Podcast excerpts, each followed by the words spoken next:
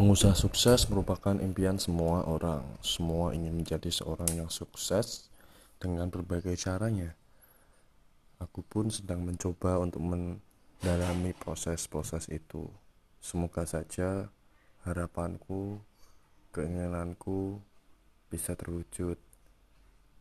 Selain harapan, aku juga selalu ingin terus berusaha. Semoga semangatku dapat terus tumbuh dan juga aku bisa melawan hal-hal buruk di dalam diriku sendiri untuk menjadi pengusaha yang sukses yang bisa berguna untuk keluargaku, orang-orang terdekatku, dan bagi orang-orang di sekelilingku.